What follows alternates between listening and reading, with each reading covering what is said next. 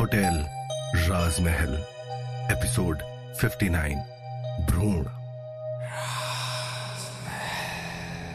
ऊपर से आ रही तेज चीखने और चिल्लाने की आवाजों को सुनकर दिव्या और विशाल ये देखने के लिए आगे बढ़ते हैं कि वहाँ पर क्या हो रहा है। वो दोनों जितना ऊपर की ओर बढ़ते जा रहे होते हैं, उतनी ही लड़ने की आवाज़ें तेज होती जा रही होती हैं।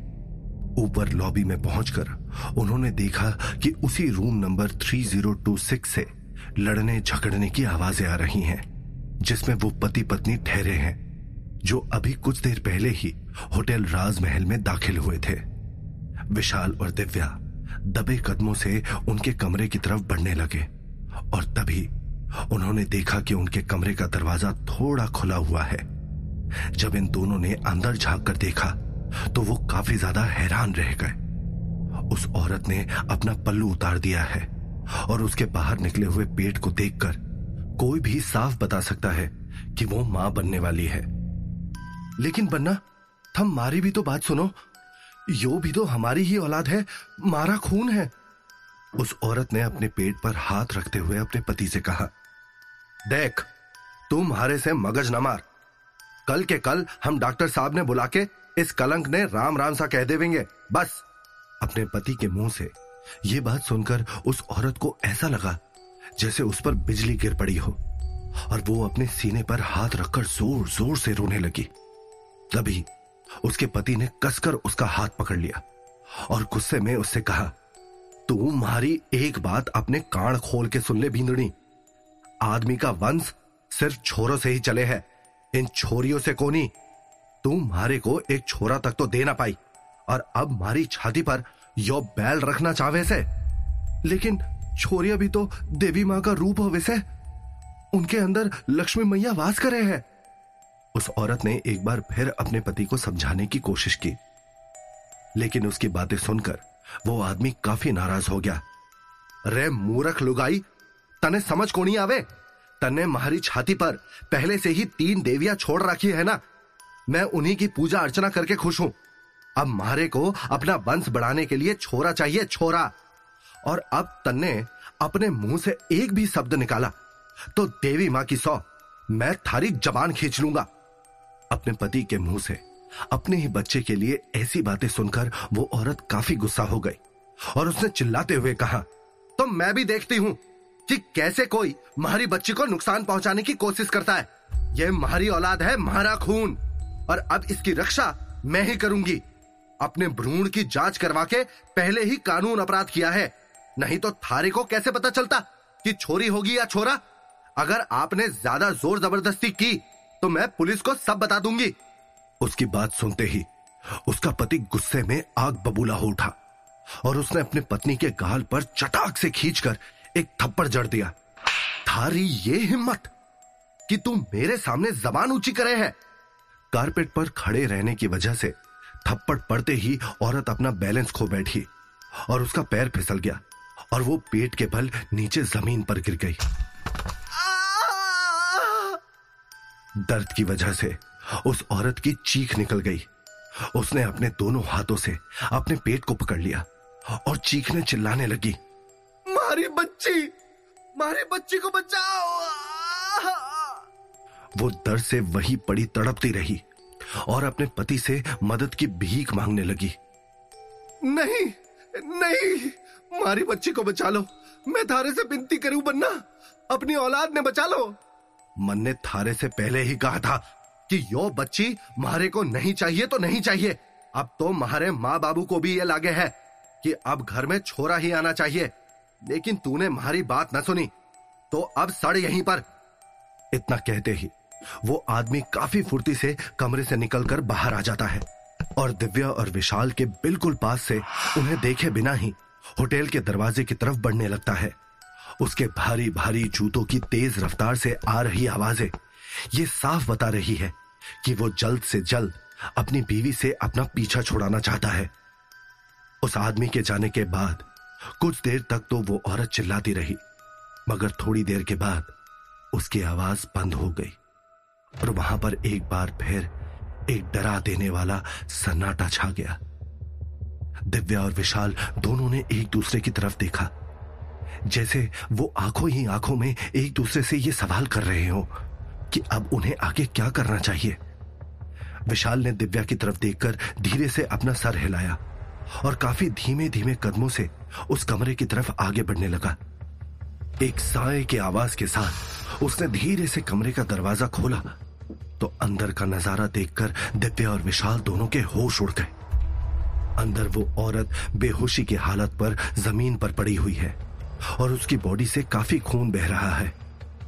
उसका घाघरा पूरी तरह से खून से लथपथ हो चुका है और उसकी ये हालत देखकर दिव्या और विशाल दोनों समझ गए कि उसका बच्चा और ये औरत दोनों अब मर चुके हैं।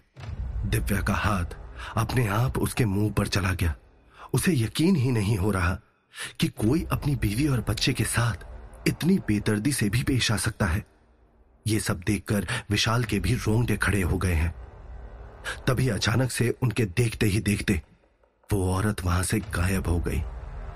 उसके साथ साथ कमरे का सारा सामान भी पहले की तरह अपनी जगह पर वापस पहुँच गया।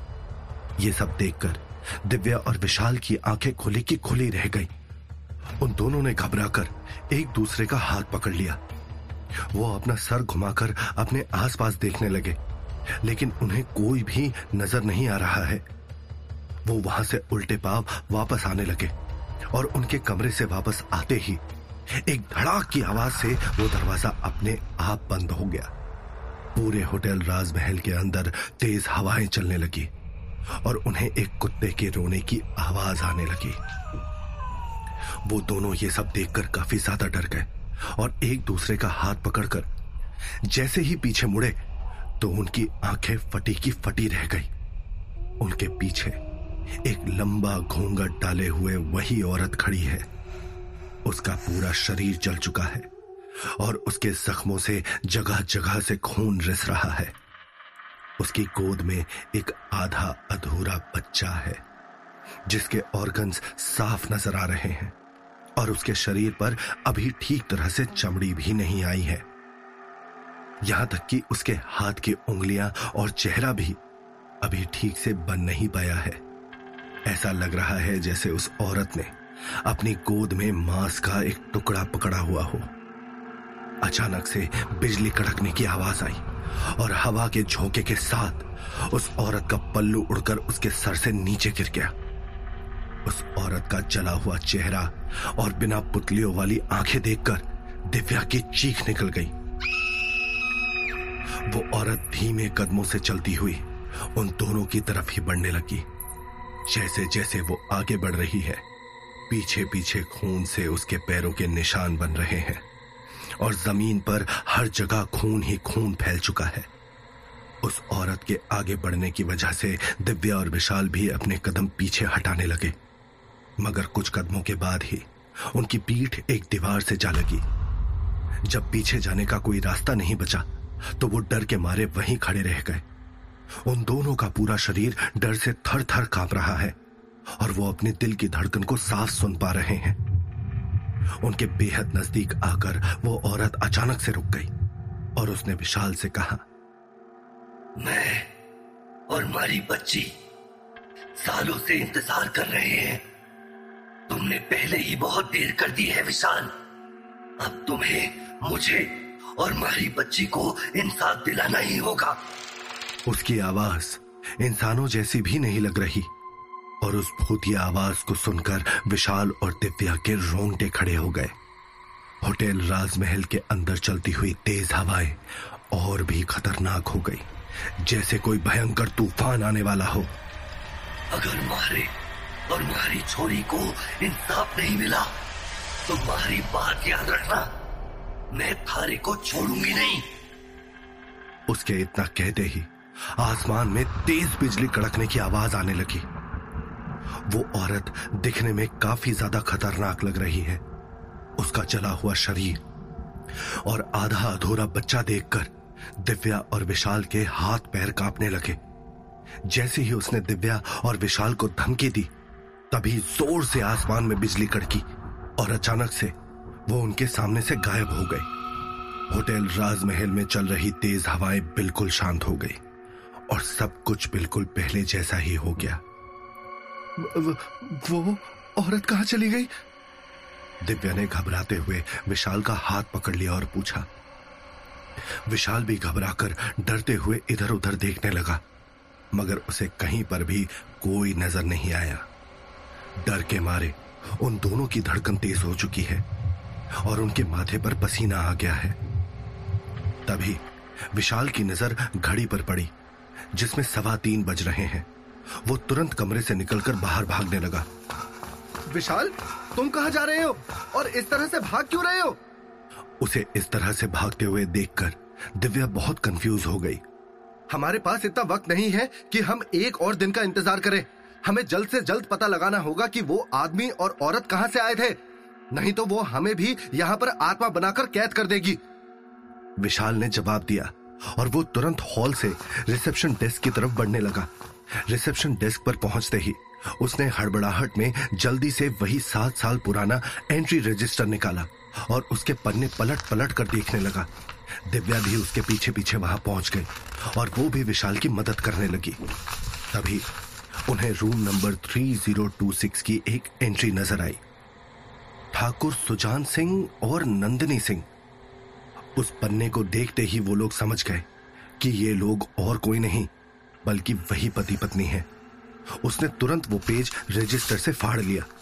उसी वक्त अचानक से पूरे होटल राजमहल के अंदर धू धू करके आग लगने लगी और विशाल ने तुरंत दिव्या का हाथ पकड़ा और वो लोग भागते हुए होटल राजमहल से बाहर निकल आए। होटल से बाहर आकर दिव्या और विशाल की साँसें फूली हुई हैं और दिव्या विशाल से पूछती है हम, हमें उन लोगों का पता तो मिल गया। लेकिन अब हम आगे क्या करने वाले हैं? हाँ हमारे पास वेस्ट करने के लिए बिल्कुल भी टाइम नहीं है, दिव्या। हमें अभी के अभी इस पते पर लिखे जैसलमेर के इस गाँव में जाना ही होगा, ताकि हम जल्द से जल्द पता लगा सके कि आखिर इन सारी चीज़ों की शुरुआत कहाँ से हुई थी। विशाल ने कुछ सोचते हुए दिव्या की बातों का जवाब दिया। उसके कुछ ही देर बाद वो दोनों एक बस में बैठकर जैसलमेर के लिए रवाना हो गए। लंबा सफ़र और रेगिस्तान की गर्मी उन्हें बहुत परेशान कर रही है। जहाँ तक नज़र जा रही है, वहाँ तक सिर्फ़ रेगिस्तान और बीहड़ ही दिख रहा है। बस में बैठे बैठे विशाल की आँख लग गई, मगर खिड़की के पास बैठी दिव्या अभी भी बाहर देख रही है। तभी अचानक से उसे रास्ते में वही औरत अपने हाथ में एक बच्चा लिए नज़र आती है। वो तुरंत घबराकर विशाल को उसकी नींद से जगाती है और कहती है, विशाल विशाल उठो। मैंने अभी अभी उसे देखा। उठो। उसने विशाल को उसके हाथ से पकड़कर ज़ोर से झिझोड़ दिया। क्या हुआ है तुम्हें? अब किसे देख लिया तुमने? विशाल ने अपनी आँखें मलते हुए पूछा। वही औरत विशाल? वही जिसकी गोद में वो बच्चा था? वो अभी यही सड़क के किनारे खड़ी थी? दिव्या ने घबराते हुए जवाब दिया। विशाल ने तुरंत खिड़की से बाहर झाँक कर देखा, मगर वहाँ पर कोई भी नहीं है। अरे, चलती बस में तुम्हें कैसे कोई नज़र आ रहा है? देखो, ये सब तुम्हारे मन का वहम है। इस बारे में ज़्यादा मत सोचो। चाहो तो थोड़ा पानी पी लो। ले, छोरी, पानी पी ले। तभी पीछे की सीट से एक औरत ने पानी की बोतल दिव्या की तरफ़ आगे बढ़ाते हुए कहा थैंक यू लेकिन दिव्या ने जैसे ही पीछे मुड़कर देखा उसके होश उड़ गए। उनके पीछे की सीट पर और कोई नहीं, बल्कि वही औरत बैठी हुई है। उसका अधजला शरीर और उसकी गोद में पकड़ा हुआ बच्चा देखकर दिव्या की आँखें फटी की फटी रह गई। वो बेहद ज़ोर से चिल्लाई और उसकी चीख सुनते ही विशाल ने अपने कान पर हाथ रख लिए। ये तुम्हें क्या हो गया है दिव्या? अरे यो छोरी पागल हो गई है के काई चिल्लावे है? बस में बैठे बाकी लोगों ने उसकी चीख सुनकर नाराज़ होते हुए कहा पी, पी, पीछे सीट पर देखो। दिव्या ने काफ़ी मुश्किल से डरते डरते जवाब दिया। विशाल ने अपना चेहरा पीछे घुमाकर देखा तो वहाँ पर एक औरत अपने हाथ में पानी की बोतल लिए बैठी हुई है। के हुआ छोरे? तभी बंसी ने विशाल के कान में फुसफुसाते हुए कहा कितनी ज़ोर से चिल्लाती है ये लड़की सोने भी नहीं देती।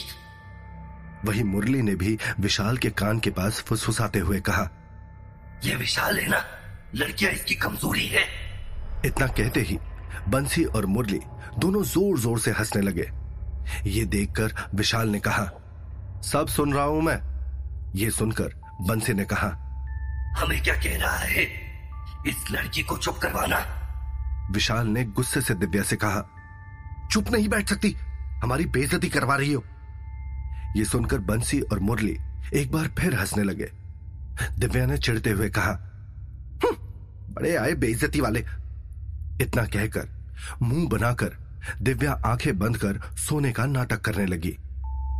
कुछ देर बाद विशाल ने बस से उतरकर एक आदमी से पूछा सुनिए ये बीरपुर गाँव जाने के लिए कौन सा रास्ता है? उस आदमी ने जवाब दिया यहाँ से कुछ मील पैदल चलने के बाद आपका बीरपुर गाँव ही आएगा। लेकिन वहाँ तक आपको पैदल ही जाना होगा। वहाँ कोई घोड़ा गाड़ी या रिक्शा नहीं जाता है। जी शुक्रिया। मीलों तक पैदल? वो भी इतनी गर्मी में? विशाल प्लीज़ डू समथिंग मैं तो पागल हो जाऊँगी इतनी गर्मी में।